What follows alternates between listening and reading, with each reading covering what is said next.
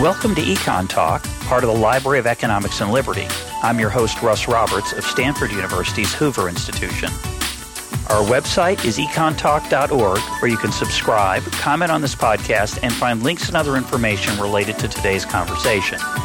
You'll also find our archives where you can listen to every episode we've ever done going back to 2006. Our email address is mail at econtalk.org. We'd love to hear from you.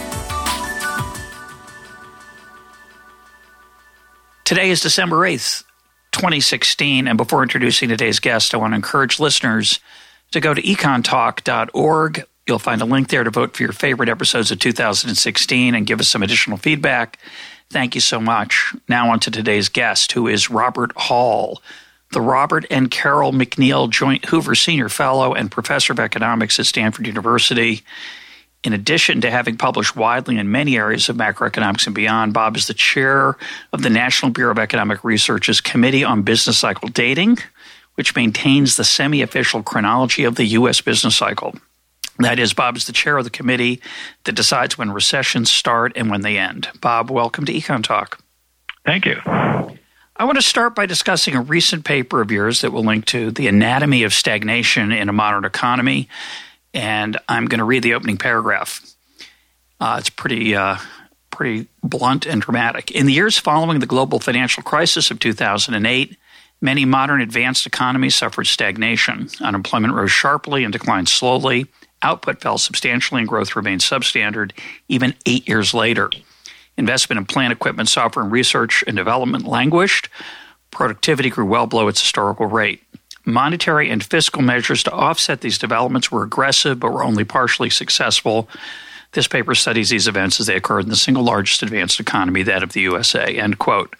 Now, a lot of people have argued that while fiscal and monetary policy were only partially successful, that's simply because they just weren't aggressive enough. Do you agree? Well, first of all, with respect to monetary policy, um, the uh, the standard policy of lowering interest rates was done about as aggressively as possible. Maybe not quite, but pretty close. With respect to fiscal policy, um, really a lot happened, but it happened mainly because of of uh, the what are called the automatic stabilizers.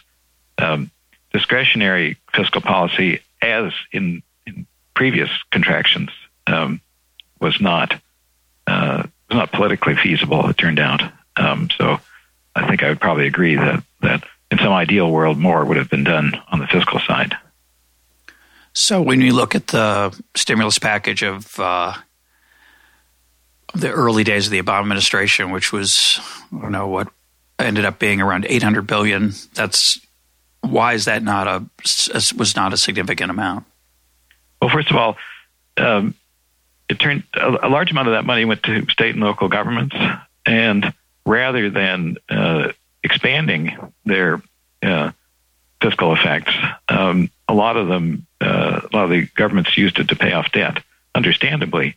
But uh, if you stare at the national income accounts uh, on the government purchases of state and local governments, you don't see any sign whatsoever. In fact, you see a contraction. Um, so, uh, calling it 800 billion is is a bit of a myth in terms of what was actually delivered as stimulus to the economy. And a good, another good chunk of it was uh, a tax rebate that um, it, just it's interesting to me. There's this myth that that it was all these shovel ready infrastructure projects. I don't particularly think that would have necessarily been a good idea or successful, but it's not what we did. I think that's right. So you, you, if you look at the the national income and product accounts uh, at the category that would include these supposedly shovel ready projects, you just don't see an expansion. Remember that most of most of that type of spending is done by state and local governments, not by the federal government. So the fact that the federal government couldn't articulate uh, a change in what the other government units were doing came through very clearly. But all research of every contraction has shown that the same thing happens. So this is not really a surprise. When you say the same thing, what do you mean? I, mean that the the federal government would like to expand the economy by inducing state and local governments to to spend more, but they don't have the tools to do it. At least they have neither the political will nor the tools to make it happen. And so there's a long literature. Um, as long as I've been an economist, which is a long time, uh, that shows that uh, discretionary policy aimed at increasing government purchases, like like infrastructure, just don't work. Or if they do work, uh, they don't start stimulating uh, the economy until it no longer needs it. Uh, there's there's some work that that shows that it's, it's actually perverse because the it takes so long to get the spending cranked up. If it ever does, uh, it's when the economy is is is back into a boom condition. So, what do you see as the set of factors that explains the mediocrity of this recovery? The fact that, as you say, eight years into it, uh, into the recovery, um, we see very little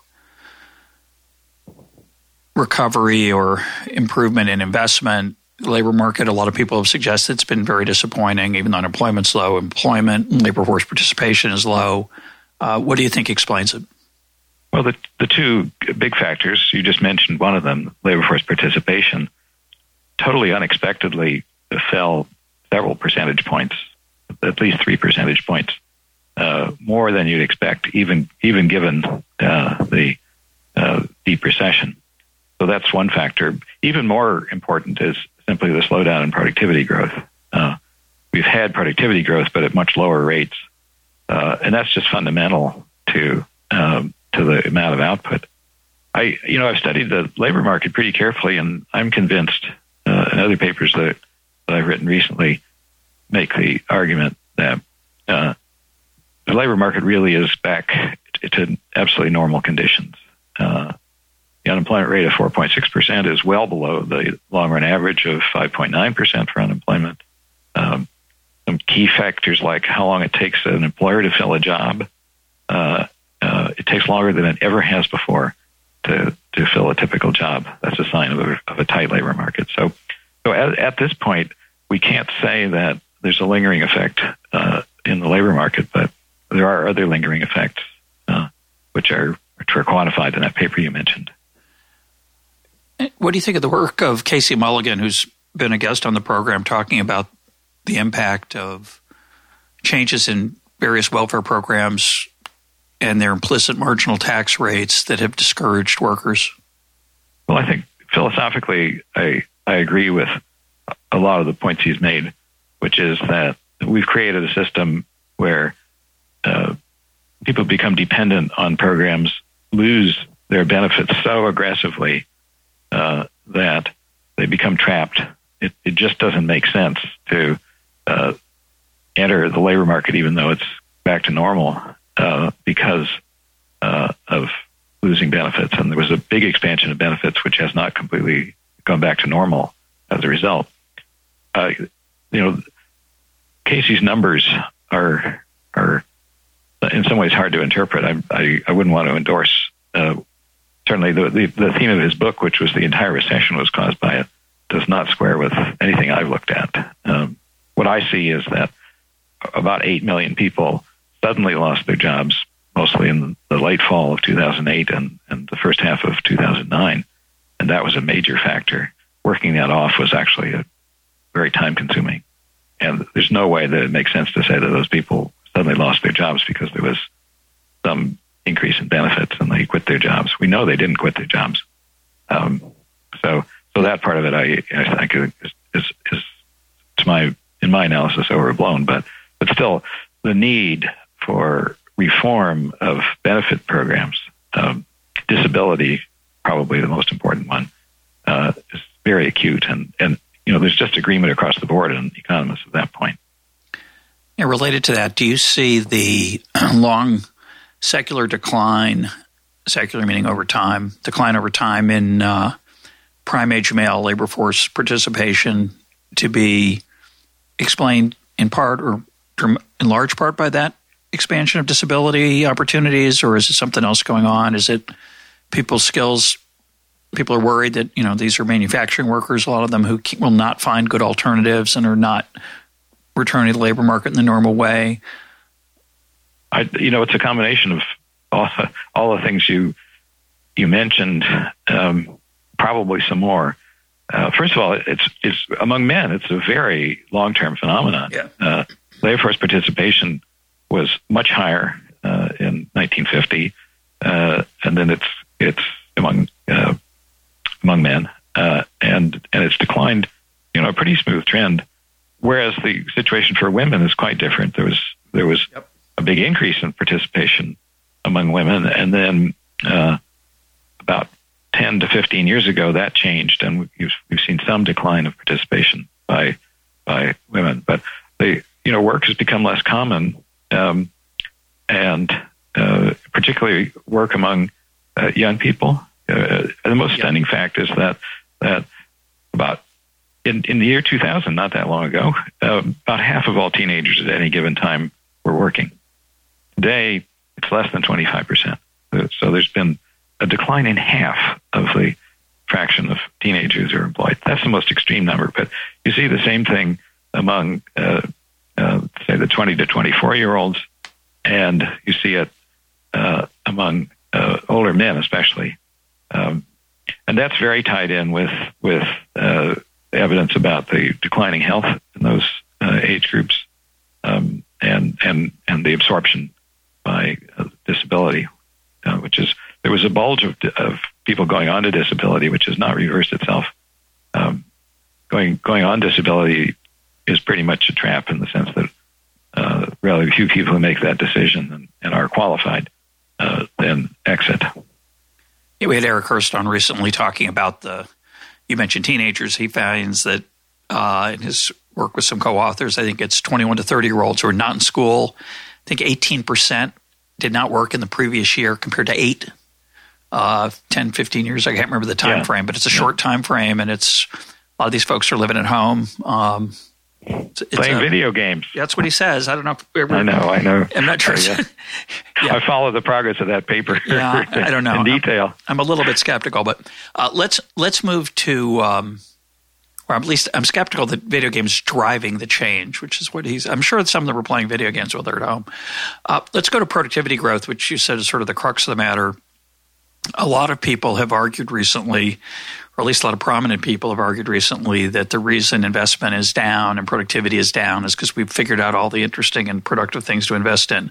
Uh, what's your view on that hypothesis? And uh, if you disagree, what do you what do you look for to think about it? Yeah, so Greg Ip had an article in yesterday's Wall Street Journal that I, it was it's such a tired old story, um, and you know we have surges of productivity there was, there was productivity pessimism, uh, say around 1990, uh, similar to what there is today, uh, and and similar saying, you know, all the all the good ideas have already been uh, and, and and then the internet came along and and and gave this remarkable or things like it. But that was the last one. That was it. That it was there was one left. We found it. Now it's over. okay. Well, I don't know. I I I gave a talk recently uh, to to a popular audience about um, computer vision and the changes that it makes. And um, for one one example I showed in a video was the difference between the way trash used to be collected from households, which you'd have a you'd have a truck with a team of three guys, two of whom rode outside and jumped off, yep. uh, emptied a trash bin, and then pushed a button, and the thing, and then it went up and then they would get back on and they would go to the next house. Uh, today, the trash uh, in most places, certainly where I live, um, is picked up by a truck that has one guy, and he barely stops. And then computer vision takes over. It spots your trash bin wherever it is. It reaches over. It adjusts for any mistakes that the driver made. Uh, flips the trash very, you know, at least three times more quickly than the guys could do it. So, so you have a threefold uh, reduction in the number of people from three to one, and you have a tripling of the speed. So the productivity of collecting trash has gone up by a factor of nine. Um, and that's just scratching the surface of what computer vision can do. You know, the, the excitement about computer vision today is mainly the self-driving car, but there's so many other places. Um, uh, and it's a very, very intensive area of uh, work by computer scientists. There's many, many tech startups now that whose whose main mission is to improve computer vision, and the improvements that have been made just in the last few years are just stunning. So, so I, you know, I, I don't know. I, I don't try to forecast, but um, I think this productivity pessimism. I, I emphasize productivity uncertainty, uh, episodes like we've had recently of a slowdown in, say, over a six-year period, uh, are have been common. Uh, there's nothing statistically surprising about it, uh, and they've typically been followed by uh, productivity growth are going to normal or or even above normal. So, uh, so we have waves of productivity pessimism, and then we have waves of productivity optimism, and that's what I've seen, and I've been watching this for quite a while. Well, your remark about the trash pickup reminds me not at my current weight level to stand near the curb uh, as the trucks go by. I Could be mistaken. You know, I, I know it's not. It's not. They're still getting some of the bugs out. I'm sure. I wouldn't want to be picked up by mistake. Uh, but it's an example of where technology is being applied, and it may or may not be showing up in the data. Um, what do you think of this argument that say in GDP, so many of the pleasures of life for the last 10 years are not very monetized, and we're not measuring um, a lot of the gains uh, correctly in the national income accounts. Uh, okay, well, Chad Syverson at Chicago has uh, written a very interesting paper. You know, we're giving, I think, what started out as a kind of a neutral evaluation of that point, uh, and he he showed using various arguments that you know sort of put an upper limit that, that our upper limit is pretty limited, and that uh, the idea that that we're we're somehow missing some huge benefits. Of course, we are. Uh, but we always the, have. but uh, uh, you know, for example, um, uh, the whole revolution in photography uh, is not captured at all in our in our data. The, they you know they they still collect only they still base statistics on the assumption that people are using film and sending it off to be developed. Yeah. uh, and, you know, I don't know. I wouldn't know where to go with film to be developed. Yeah. right. So, I spent I spent a hundred dollars for a software program to develop develop on my computer. It's a one time payment. They upgrade it every once in a while, but I take ten thousand photographs um, on my computer. I have about ten thousand, and it's glorious. Uh, oh, I do. I do exactly the same thing. Probably the same software. exactly. And it's not being measured. And certainly, my pleasure from it's not being measured. Certainly, the yeah, pleasure I yeah, get from not having to retake. You know, only take twelve pictures and worry I got the right ones. That I can take a thousand is just wonderful. Yeah, exactly. So that that's a that's a very concrete example. But I I think it's fair to say, you know, when you, when you look at what what the economy produces and what we consume, there's just an awfully large number of things where we know nothing much has changed, uh, like the generation of electricity. Uh, oh, building houses is a great example. Is, it's a very large budget share. It's a growing budget share for housing in, in the U.S. And uh, houses are being built today with exactly the same technology, virtually, as as they were 100 years ago. Uh, and it's not. Uh, it's just. It, it's a very big sector. It's much bigger than any of the ones that that people are excited about, like photography, uh, but it's not one where where productivity growth has occurred.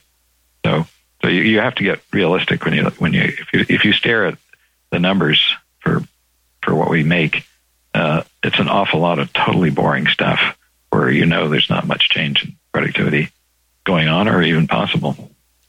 So when you say you're not a pessimist or an optimist, that you're used, that you're realist is what I describe it the the fact oh. that the last eight years have been so disappointing. Do you is that just a, you're saying that's just a standard kind of slowdown that happens in the data now and then, and not to be worried about it? Well, I don't know. I, I, I hesitate to say it. Hesitate to say that it's just because it's got it's received a lot of uh, study. Like John Fernald at the uh, San Francisco Fed um, has been kind of the the the highly knowledgeable expert on that point. Um, and and he's written a, a, number of papers that everybody should read who's interested in this uh, subject. Um, but uh, you know, he he he. It, it, seems like there was this period of rapid adoption of of uh, revolutionary uh, information processing technology, and that's that's somewhat slowed down, oddly, because um, they uh, the there's so many places that you deal with every day that could be immensely improved. Like the airline that I fly, that I won't name, um, has a has a ridiculously bad website, a notoriously bad website, and uh, and just if they could just hire the right people who are numerous, uh, especially in Silicon Valley, to write a decent website, it would be a huge step forward for all of us. Um, so it just hasn't happened, and we sit there waiting. You know, every single every single time you enter anything, it does a whole page load. Nobody writes websites that way today. That's just pathetic. That's that's the website of uh, you know 1995. 20 years ago. So, well, the anyway, cost of so. the cost of revamping that website, the time it would take, and the uh, I guess they don't think those three seconds for that reload, which are annoying to us, are, are going to be that valuable, and um, they don't think they can capture that monetary gain. Maybe I don't know. Uh, I don't, but, but it's odd because you know companies that were, were that grew up with the web, especially Amazon you know, why doesn't Amazon start a, an airline? I, it seems to me that would just be perfect. Well, they're because close. They've got, they've got. they're really close, actually. It wouldn't surprise me, by yeah, the way, if not, they did. Nor, nor I. Um, one thing you haven't mentioned that we haven't talked about yet are, is uh, is interest rates. And one of the things that people have noticed, it's funny, it's been going on for decades, but we just sort of noticed it. At least some of us have. Uh, at least some people just started writing about it. They've been they've been falling for a very very long time uh, through both good times and bad times. Well, that shows that you're younger than I am. Yeah, I don't know in, about that. in the first half of the career of my career, they went up. well, and then they, true. they reached this spectacular peak uh, around 1981. Yeah. No, 81. 81 okay. the yeah. Uh, and then it's been down from there. Um, but that's a now, A lot time. of that was a lot of that. Of course, we're talking about nominal interest rates, so so they're they're they were boosted a lot in the 70s by growing inflation um, then when we had monetary policy that further increased it, we had just a double whammy of high interest rates, and then and then we got back to normal uh, in during the 80s. Uh, but then other things took over. Uh, uh, we we got inflation you know down, so it was no longer an important factor. But uh, then other things, which resulted in declines in real interest rates. It's normally the case that when first of all, interest rates are global um, this phenomenon is all over the world, um, and world economic growth has slowed somewhat recently. It's not just the U.S. where it's slowed, but China, for example, a, a big factor in this is China. Um, so, so declining growth is one thing, uh, and uh, and there's others. I've just written a paper on this, which uh, you're invited to read, of course. Yeah, we'll put a link up to it. But isn't that isn't that just the flip side of this concern that the slowing of growth is a flip side of, or just, I'll just say it's a puzzle. Um, normally, after a recession, and certainly a recession of the magnitude we had in 2008, certainly the worldwide nature of it, it would be followed by a, a very uh, brisk and, and dramatic recovery. We haven't seen that. Um, growth is seems sluggish. Is mm-hmm. what do we think's going on? Okay. Well, I, when people all, ask me, I just say all, I don't know. It's easy for me. But okay. you know, I have no idea. Uh, is well, my answer. I, I know something. Yeah, tell, tell, me what you know. Okay, so what I do know is is that the labor market has behaved very much uh, the way that it has historically. There's there was nothing very surprising about what happened in the labor market once you come to grips with the fact that it was a very large shock. So in terms of of immediate job loss, uh, it was by a considerable margin the worst. Um, and then other factors in a long time. Uh, uh, uh, yes, well, yeah, over the period since we measured unemployment, we just started in 1948. Um, so, so uh, the uh, so that triggered this normally fairly long uh, period in which unemployment gradually declines. But that's always been true. You know, people always get excited about it because recessions don't happen very often. And and you know, for example, most uh, reporters who were reporting on the Great Recession were not reporters when the previous one. recession yeah. occurred in, in, in 2001. Correct. Um, so, but if you if you take if you like here's the here are the numbers on job destruction. There were there were eight million jobs destroyed, uh, as I mentioned before, at the in late 2008 and and uh, early 2009. There were about five million jobs destroyed in the 2001 recession which was actually a pretty bad recession from the job destruction point of view.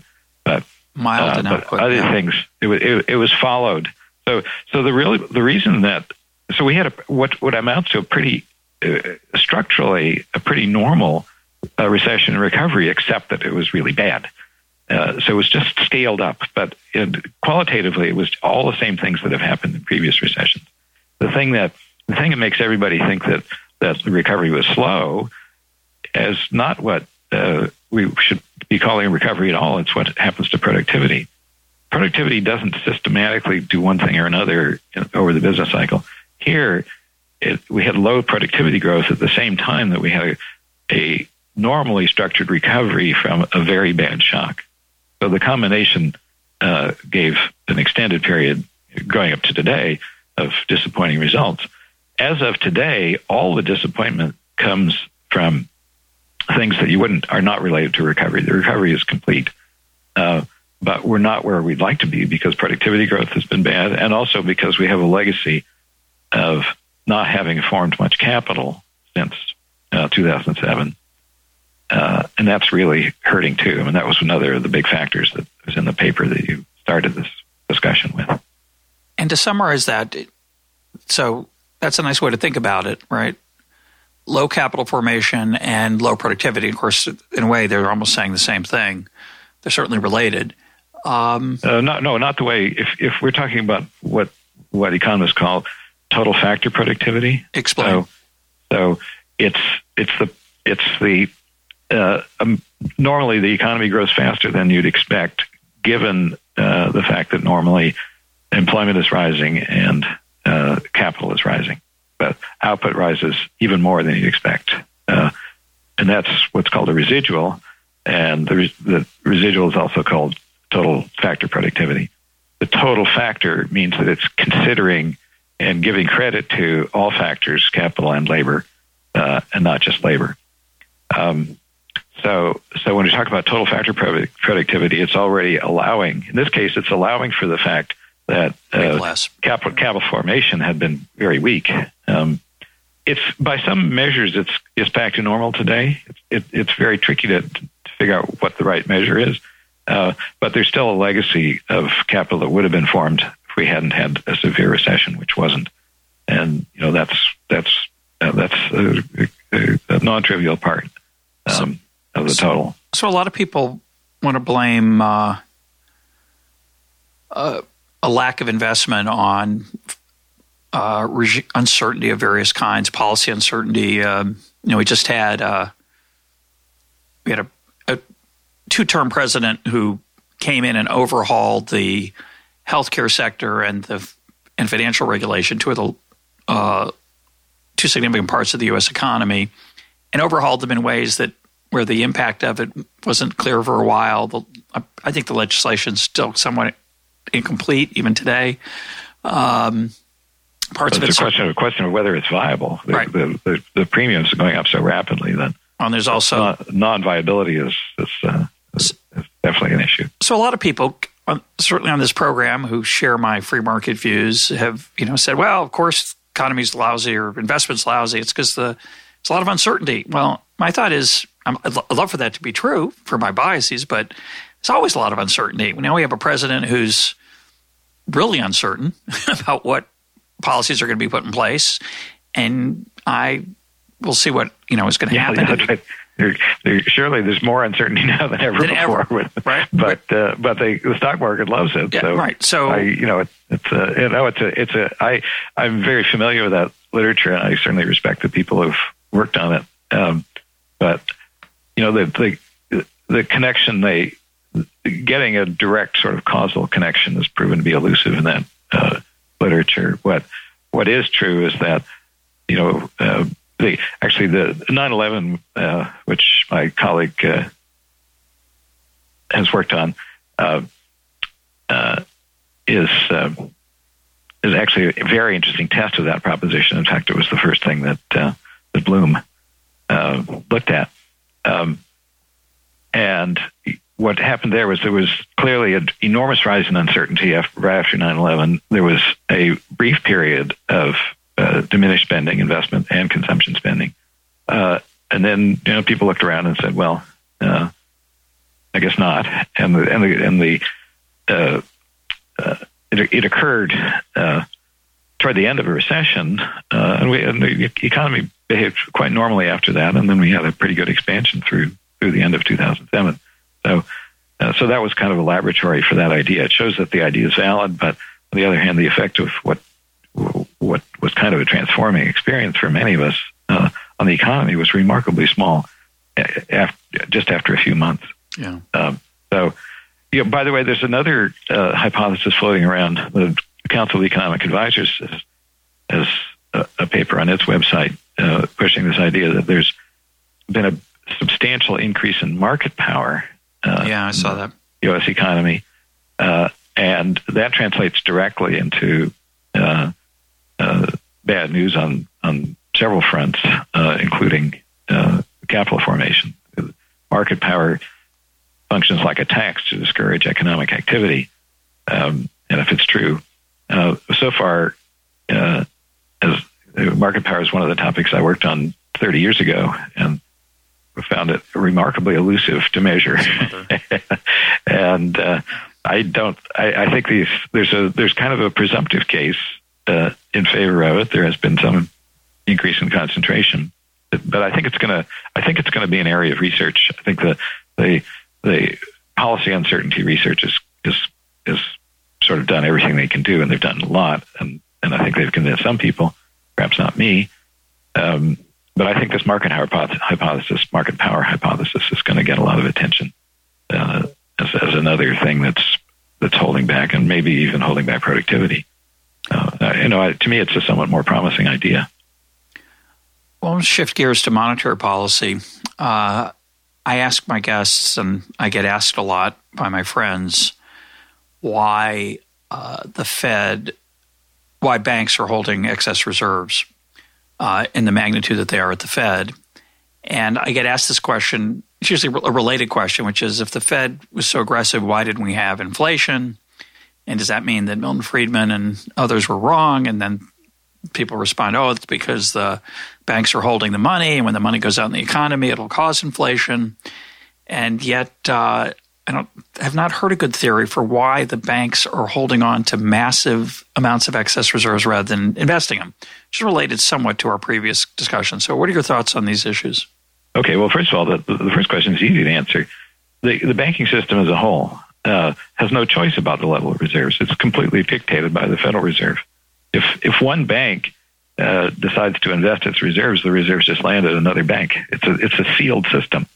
Uh, there's a lot of misunderstanding at this point, but it's it's absolutely central to understanding monetary policy to understand that that banks collectively have no choice whatsoever about the, their holding of reserves. It is completely determined on Constitution Avenue.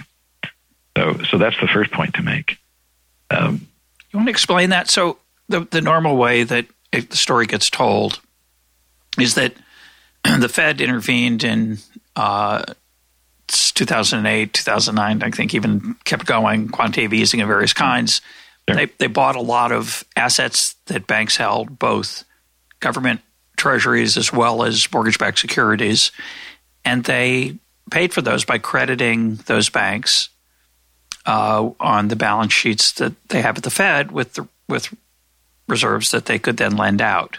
Yeah, you know, a more instructive way to say that is they borrowed the funds from the commercial banks and use the proceeds to buy uh, bonds. Is, a lot of people don't understand that this the process that you described is simply borrowing in the capital market. The uh, the Fed greatly expanded the national debt by issuing uh, what are federal um, obligations, borrowing, uh, which are reserves. It's as, it's as simple as that it's just a bank. It funds it, it, it gets funds from one source and it uses them to to buy securities of a different type. And so the yeah. expansion, the so-called okay, so quantitative easing, where'd that right. come from? Just that's electronic magic. No, it's just as you described it. It's a it's a conscious thing. The the, the Federal Open Market Committee uh, directs, as they like to say, yep. the trading desk uh, to start buying stuff, every time they buy stuff, as you pointed out, they do it because they have this automatic right to borrow from the banking system uh, by creating more reserves. So they they they write a check, so to speak, which is which is increasing reserves, uh, and they use it to buy bonds. But you're, suggesting that the banks, which have statutory limits, minimums of what they have to hold at the Fed, now mm-hmm. hold, mm-hmm. because of those actions, they have much larger um, amounts on the Fed balance sheet. And if they tried to lend those out to, say, homeowners and home purchasers, mm-hmm. uh, they they can't do that in they can't change that net. They can only well, the system can't. Any one bank can. Um, so uh, uh, one bank can say, "Oh well, we're we don't like uh, what they're getting today, which is 50, 50 basis points, one half of one percent." That's the interest um, that the Fed's paying them that, for holding them there. Exactly right. Um, and they look around at, and and you know, and that's that's completely safe. Uh, and they say, "What can we get on other safe investments?" Uh, well, less than that. Okay, so so they they they have absolutely no incentive, given the current state of the money market, uh, to do anything. Now, suppose that. But that's a uh, separate point. But, that's a good point. I was going to get to that, but that's not the main point. Keep going. Okay, but then, then, then if you ask, well, what would happen if uh, Alan Blinder, who's been very vocal in the Wall Street Journal on this, and others, including me, but not not so much in print, said, uh, "Well, that's a silly policy. Let's change uh, the 50 basis points to zero uh, then banks would look around and they say, ah, now, now I'd really like to invest. Uh, and so they would start, as you were saying, they'd say, uh, I'm, I'm not getting, I'm not getting the market return from reserves anymore. I'll try to get rid of them. But every time they try to get rid of them, which they do aggressively, but the ba- the reserves always land at some other bank, right? If you if you buy something, if you if you make a loan, uh, then uh, the funds uh, are deposited in someone else's bank account, and then that, that means that the, the corresponding reserves are moved to that person's bank. Uh, there's nothing the system can do. Now, one of the anomalies here is that uh, for crazy reasons, which I won't go into and don't even fully understand myself, but I know that my colleagues do, um, a, a lot of the banks that the reserves under certain circumstances can be held by foreign banks, like Deutsche Bank in particular. So Deutsche Bank, at one time, I don't know if it's true now, uh, was actually the single largest bank holder of excess reserves, um, and they were they were harvesting money from the American taxpayers uh, because the Federal Reserve, for completely unexplained reasons, was paying more than the market rate. This paying excess, paying it over the market rate, went into effect in October of uh, 2008 at exactly the wrong time. Uh, Blinder just sputters, and he's you know, and uh, uh, he's a very middle of the road kind of a guy. He's not. This is not political. It's just economics.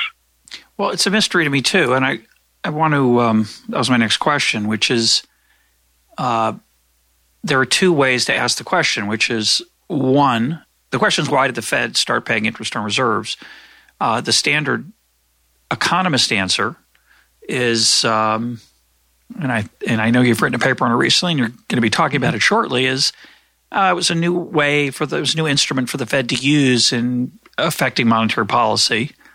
Uh, for those of us who might not be economists, who might be political scientists or just everyday people, it looks like a way to take care of the banks through a tough time when they were very uh, had very troubled balance sheets. Uh, economists don't like to give that answer, uh, most of them. Uh, What's your explanation? Mm-hmm. In October of 2008, what were they thinking? What were the either the economic ideas or the political forces that made that happen? Uh, hard to say. I, and again, I'm not the. I, have I've somewhat stayed away from that because I, you know, I, I, I never thought that uh, during the time, especially when it was 25 basis points, uh, that uh, it was the most important policy issue that, that some people do, like Alan Blinder did. Um, I, don't, I, don't, think we have a good answer to that. I think everyone was puzzled. Everyone applauded uh, the Fed uh, using the rate paid on reserves as as an instrument. In fact, uh, certainly my feeling is that it should be the instrument um, of uh, monetary policy. Uh, but but if you ask them what I thought uh, the rate should be, um, I would have said it should be negative. Uh, for example, the European Central Bank uh, uh, currently pays minus 40 basis points. So there's actually a big difference. Um, now, there obviously Europe needs to be stimulated more than the U.S. today, but even today, uh, at 50 basis points, the, they're paying uh, you know quite a bit more than they should. Um, and, and and they know that because they've actually created a new kind of reserves, uh, the RRP. This is technical stuff, but uh, they recognize it so fully that they've actually got two kinds of reserves now, um, and and they pay the right interest rate, uh, which is currently 25 basis points on this new kind of reserves. So we're going to, I think, gradually see a swing toward a more reasonable use of, of this policy instrument by phasing out old-fashioned reserves and, and then using new these new kind of reserves. Let's um, make, well, I want to make one more um, ask more question to capture this idea that, that the amount of reserves is fixed at the Fed and they just banks just move it around. So if if real interest rates, real productivity of the economy was to grow to say two, three historical levels, two, three percent, uh, while the Fed continued to pay a half a percent. Um, oh well, that would be a big surprise, right? Well, if that happened, walk me through the chain as as banks then tried to get rid of their reserves. What, yeah, so, what so, would happen? So, so an individual bank would say, "Wow, I can I can now make a lot more money uh, uh, lending out, even adjusting for risk." Um, uh, for one thing, if the interest rates you're talking about would apply to to uh, treasury bonds, yeah, say. Um, and, uh, and then five so or six percent for real with riskier yeah, exactly, things, right? Okay, but let's let's say there, there there's a safe interest rate of of say fifty to one half of one percent that the Fed is paying, and if you go to the Treasury and buy a Treasury bill, which is equally safe and uh, and is short term, and you get say three percent, uh, well, it's a no brainer to uh, spend your reserves uh, to buy Treasury bills from somebody. But then what happens? That person puts it in the bank, and then that bank is saddled with excess reserves. Okay, so the the way we, the way we used to teach um, uh, the the why monetary policy uh, can expand the economy was the same logic that uh, if there were reserves around, which uh, banks were regarded as hot potatoes, they wanted to get rid of them. Then, as they all collectively uh, started lending more, that would expand the economy. That was the basic theory of of why uh, boosting the quantity of reserves, which was traditional monetary policy. Uh, this is Milton Friedman monetary policy. That's So I was taught. Quantity, yeah. quantity of money. Yeah. Okay. Not interest but, rates. Not not not that it makes investment look more attractive. Just um, yeah, print yeah, money. But, but spend it. that whole that whole mentality was developed during the time when reserves received zero interest. So everything was based on the quantity of reserves. If the if the Fed increased the quantity of reserves, it would put hot potatoes in, in the hands of banks. They would try to lend it out. That would expand the economy. As the economy expanded, then uh, we'd settle into a new equilibrium where uh, the uh, the quantity of reserves was what the banks needed to use, and and, and the expansion would stop. Um, today, we need to remap that uh, into thinking about what happens if you change the interest rate that's paid on reserves. And then the corresponding thing to increasing the quantity of reserves is to lower the interest rate. That low interest rates makes reserves hot potatoes. That expands the economy. Uh, so you're describing a situation that would be intensely expansionary. Correct. Uh, way more than way more than than I think anyone would choose. Um, well, the only thing yeah. I'm confused about, well, probably more than one thing, is that I thought you were going to say is that as they try to uh, acquire those treasure treasuries, that that demand's going to push the return on those back down and make it hard for those interest rate. I'm just I'm wondering what the interest rate the Fed pays on reserves, how that affects the real interest rate, the economy, and the well, rest of the economy. No, it's, it's, very persuasive. Um, uh, that is, the it simply has to be the case that uh, Treasury bills, which are essentially the same thing as reserves, they're they're safe obligations of the federal government. They they can't pay a return that's very different. Correct. Uh, so all kinds of things happen, as you were saying, uh, but but you're you're starting from a point where the Fed would never be. They would never be in a situation where uh, where market interest rates were that different from what they had chosen to pay on reserves uh, in the new regime. um, because uh, remember that with three trillion dollars of reserves outstanding, uh, they they have to they have to make those attractive enough. Um, uh, the stresses that would be caused in the situation you're describing would would be, you know, the, the economy would uh, practically explode by the because of this difference. Um, so what you'd what you'd see is the, the Fed would never get into that situation. They would be inching up just as they did, and and what they're going to do um, uh, next week is probably add another 25 basis points because they see market rates rising, and they say, well, that's a we. What what matters to us is the difference between the what we pay on reserves and and market rates, and we have to keep that differential fairly small because we've got three trillion dollars of reserves out there. In contrast to the days when there were seventeen billion dollars of, of reserves, where they had a kind of a free hand to, and, and in fact, in those days didn't pay any interest on reserves and, and sometimes had a very large differential. But three trillion is a very different number from seventeen billion. So, what's the significance of that three trillion? Is it is it irrelevant? Is it important? Well, it's a it's a it's a huge piece of the federal debt. Um, and I guess that's the right uh, way to think about it. Rather it would than, it would, yeah. it would it would create what economists call a disequilibrium uh, uh, if the the identical components of the debt pay different interest rates. But don't people think? But that's that's a little bit. Put the treasuries aside, uh, like you say, let's think of those are just the same thing. Out in the real world, there's some level of productivity that should be normally would be driving interest rates. I think what people are worried about is whether this this three trillion of three point two or whatever it is in the Fed's uh, books is somehow affecting the real economy. And you're saying it's no different than any other debt that the government runs. Yeah, yeah. Well, well, no, it could be because the Fed does have a choice about what uh, what interest rate to pay. That's they they do have that choice. I I believe that what we'll see and what we are seeing and what we'll see next week uh, is uh, they'll track the rise in interest rates and keep the interest rate on reserves. In their case, a little bit above market rates. Um, Blinder and I would say, well, you got that wrong. It should be a little bit below. But to the extent that they they start switching reserves, which they could do at any time, from old-fashioned reserves to the modern reserves, which pay a lower interest rate, 25 basis points less, um, then um, then that would be a sign that they're they were uh, reducing the subsidy that, that Blinder and others have been upset about. But I want to emphasize this is not a huge deal.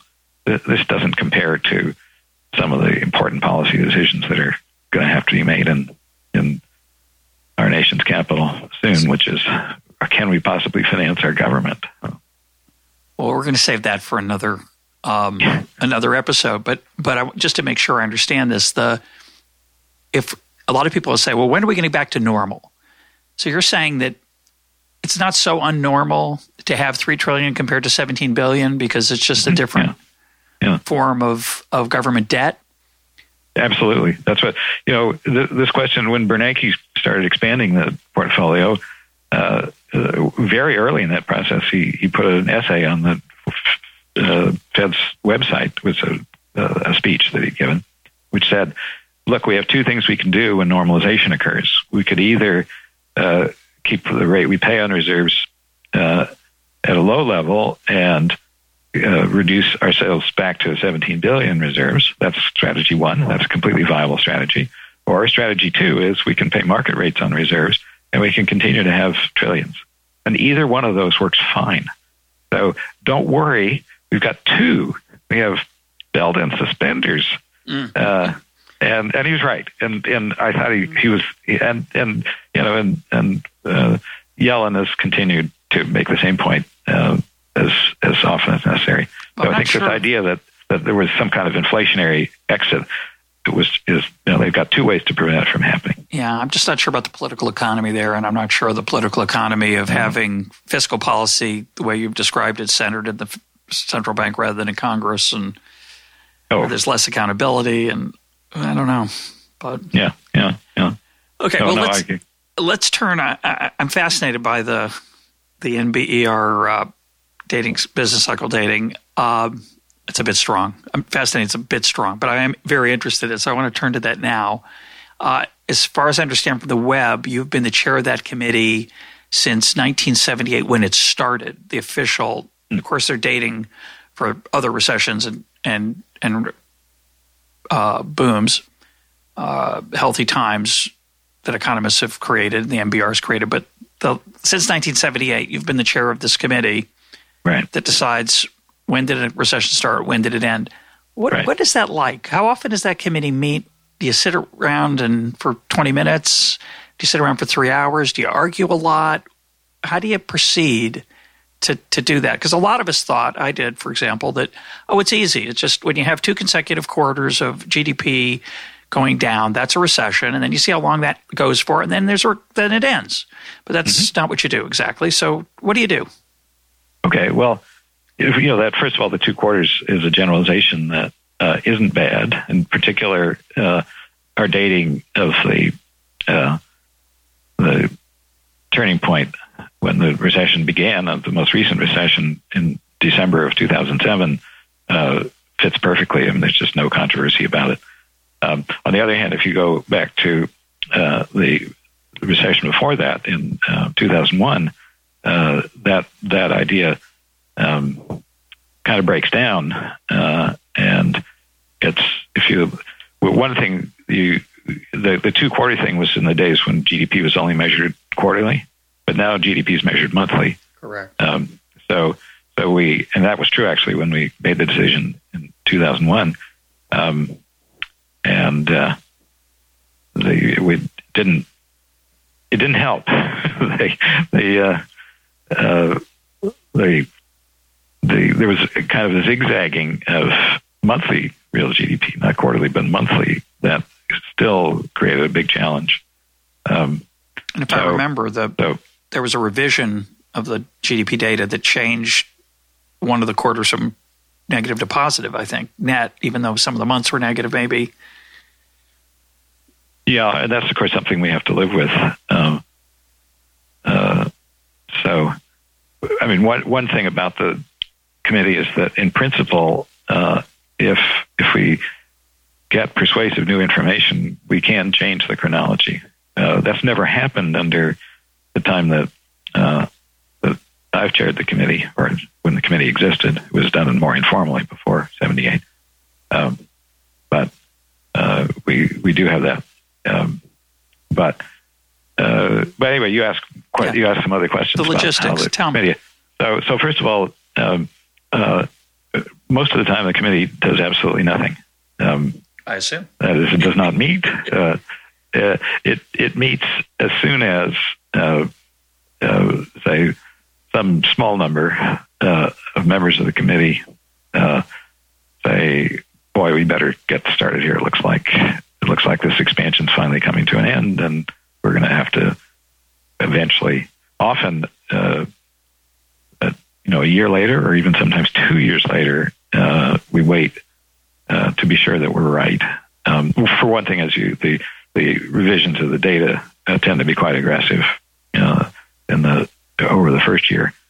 Um, so we wait for the data to calm down, uh, and we also are have to deal with the fact that may the, there's a possibility that the, for example, uh, the sometime in the next year that there might be a pause uh, in the growth of the economy, but but then growth resumes. If it resumes quickly enough, we'd say, well, that we don't call it a recession. Uh, the there's a criteria that we apply to decide whether, uh, say, a small uh, negative uh, development is big enough to be called a recession or not. So we that's something we in principle would have to think about. It's never actually been, a, you know, it's always been clear to the committee in, in the time that I've run it. So we, we've never had something that was just barely a recession. Every recession is either not a recession at all, clearly, or clearly a recession. Um, so, so that respect, although that's a theoretical problem, it hasn't been a practical problem. Um, the work of the committee, when it's active, is almost all done by email, and since email came into being, um, so spreadsheets go back and forth, data goes go back and forth, opinions go back and forth. then, but but before we actually make a decision, we have a conference call, um, and uh, and then work it out. Also, another important thing is we have a long discussion of the exact wording of the announcement. Hmm. That's that's what clarifies the whole process. Is is because we we put out a press release. The whole thing is very disciplined. It's sort of like the what the FOMC does, um, uh, and and we we put out a press release and um, and it explains the logic and what what data we're looking at, and things like that. Um, the FOMC being the Federal Open Market Committee. So right. I guess You've ruined some of my uh, illusions. I, I assumed you sat in a beautiful boardroom somewhere in Cambridge, uh, possibly New York, and and pounded the table and argued for June over July. Or but it just sounds like a civilized process where spreadsheets do most of the heavy lifting. Is there uh, any? Is there is there ever any disagreement? Do you guys ever fight? Oh sure. Oh absolutely. Yeah yeah yeah yeah yeah. No no we have to. Um, uh, I'm you know we do there's a certain amount of confidentiality that uh, that our operating rules require. Um, so I can say yes, there's a there's a, there's a frank discussion, but I would be forbidden to say who said what. I understand. Uh, uh, we're almost out of time. I want to mm-hmm. get to a big picture question. Uh, for me, the Great Recession was a big learning experience, a lot of dimensions. Um, mainly about the role of finance in the in the economy and the role of how investment banks worked and what leverage did and um, that interaction between the financial sector and the real economy. I just was something I didn't know much about and had to learn a lot about, and probably a good chunk of what I learned was is not true, but it, that that was one of the things I had to learn, and certainly there was a lot of optimism in in October of 2007 or November before the December onslaught of that recession that you mentioned. Uh, and a lot of people did claim at the time that we'd kind of figured it all out. Um, and in the aftermath, it seems to me there's sort of uh, there's two groups. There's people who said, "Yeah, we really did know understand it the whole time," and they explain why the last ten years or eight years are explicable. And there's another group who say, "No, we got to start from scratch, or I got to re- radically revise my view of the world. One, where do you fall in that group?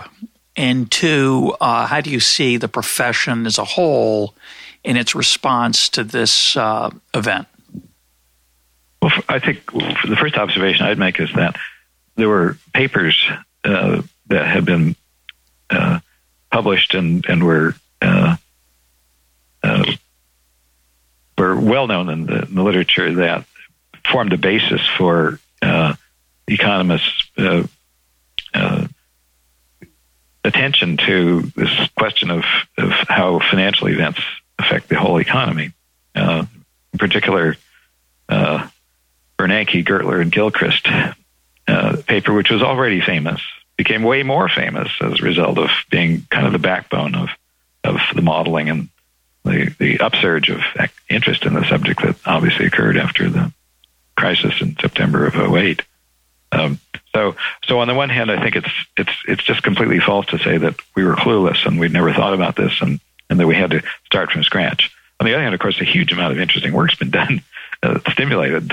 Uh, it's been a huge stimulus to to um, further thinking and and further integration of finance. The integration of, financial thinking into macro modeling in general has advanced over this period faster than it would have otherwise because because it was so clear that the financial crisis triggered a big contraction of activity across the board.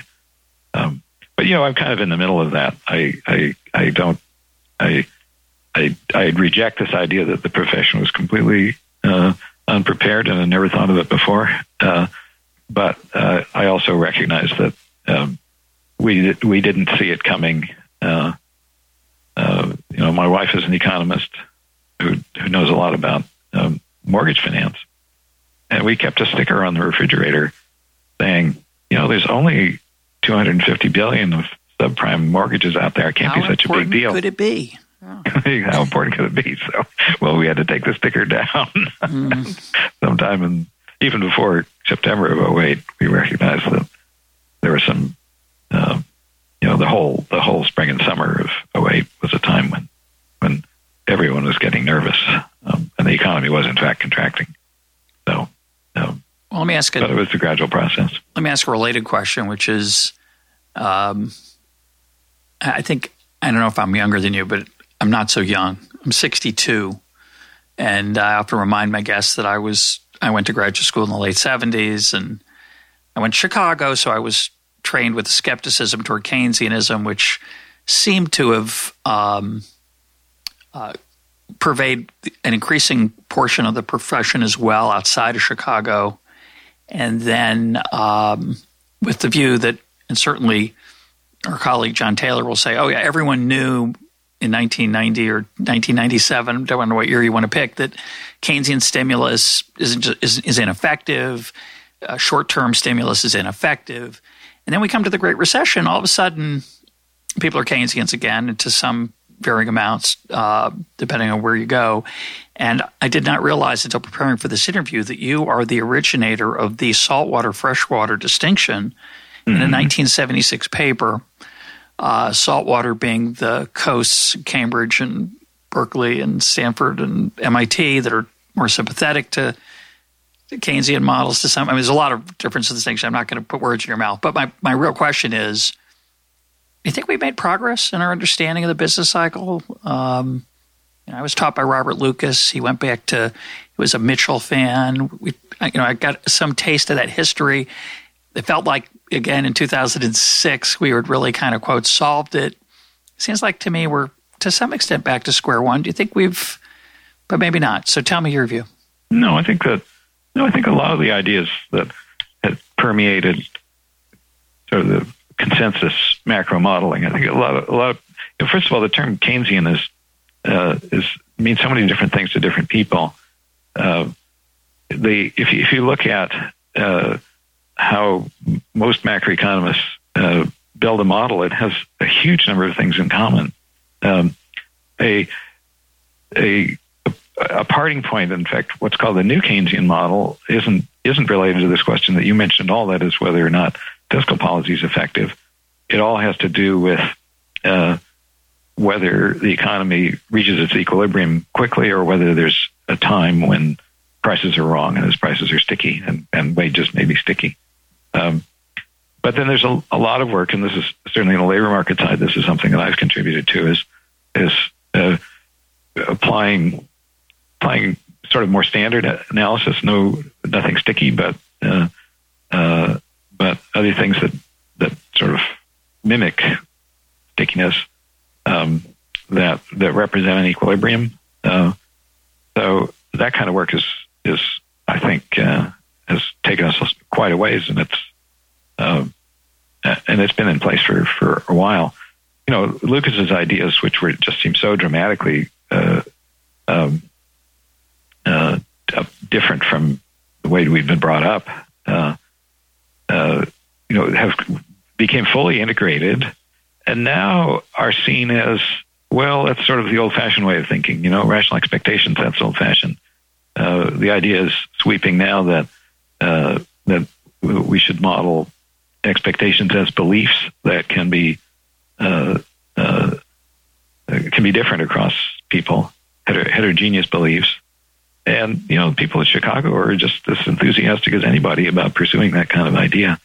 Um, there's there's the idea of schools of macro has pretty much disappeared, uh, uh, especially uh, in the younger generation. It's, it would be impossible to find, you know, an economist uh, in a in a top universities today who could be reasonably identified to be well, especially a monetarist, but even a, even a Keynesian in the old-fashioned sense. We we all build models in which if the government purchases more, uh, there's higher GDP. It just has to be, and, and no one would disagree about that today. So if if that's the if that's the question of what Keynesian means, then Keynes is won completely. We all agree that that an important determinant of total activity is how much the government chooses to buy. Well, I was going to end there, but I can't. I can't because I, I have to challenge that statement. Um, certainly, there are many, many illustrious economists, far more illustrious than I am. The two, the two that come to mind are uh, Valerie Ramey and Robert Barro, who've suggested that that relationship is not very reliable or doesn't hold at all, or could be negative. No, no, no, no, no. I don't no, think that's true? No, no. You're talking about Ursula Valder is a student of mine, uh, and I follow her work very carefully. But doesn't she uh, say that? Doesn't she say that government spending has little effect on that the, no, that the multiplier is quite small? Okay, so so her most recent paper says, um, well, first of all, you have to decide whether you're at the zero lower bound or not, uh, and if you aren't, then a a billion dollars of government purchases adds about a billion dollars to, to GDP. So the so-called multiplier is one. Uh, and that's, I think that's not, that's within the consensus uh, range. It's certainly within my beliefs. Um, that doesn't stimulate any, that doesn't stimulate anything. And it's, that's not offset. Sure sure that's not offset. That's not worrying whether it's offset by monetary policy. No, that's assuming that it is offset. Nonetheless, uh, there's an effect. No, by historical pattern of yeah, this is yeah. this is this is pouring over historical data. Correct. Uh, and and and some old examples of rapid change of of government purchases are are the main source of the information. So it's, it's since we haven't had much of it um, in the last twenty years, uh, this is mostly uh, evidence from from a, a, a more than twenty years ago. Um, but it's the evidence we have, and and uh, and you know, studies of other countries have have been supportive. Um, there's there's a big literature on this topic. Um, a multiplier of zero, which is which would mean no effect, is outside the range of of almost all uh, empirical work and all modeling. It would not be a viable position, uh, and uh, I don't. I, you know, I know I know Valerie's work, and you know, and and Barro's uh, paper, QJE paper uh, uh, gets positive multipliers, not large, but positive. Um, and there's pretty much agreement now that at zero lower bound, where monetary policy's hands are tied, that that multiplier is higher. Um, and that's what Valerie's most recent work shows. Um, so I think it all fits together. But but there's nobody nobody who says that it makes no difference at all uh, to if the government buys more. And that's a substantive thing that's happening in the economy. Of course, it's going to influence the economy. Well, we started this conversation by saying that the increase in federal government spending, which went through the states, didn't have much of an impact because they didn't spend it. So no, no, no. We don't. We don't. We have no clue how much impact it had because it didn't happen. so you you have to you you you learn nothing about the multiplier uh, if nothing happens to government purchases, which is exactly what happened during the uh, over the last decade. My guest today has been Robert Hall. Bob, thanks for being part of EconTalk. My pleasure.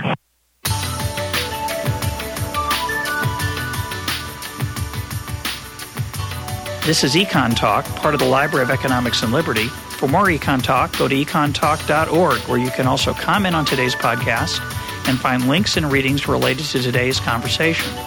The sound engineer for EconTalk is Rich Goyette. I'm your host, Russ Roberts. Thanks for listening Talk to you on Monday.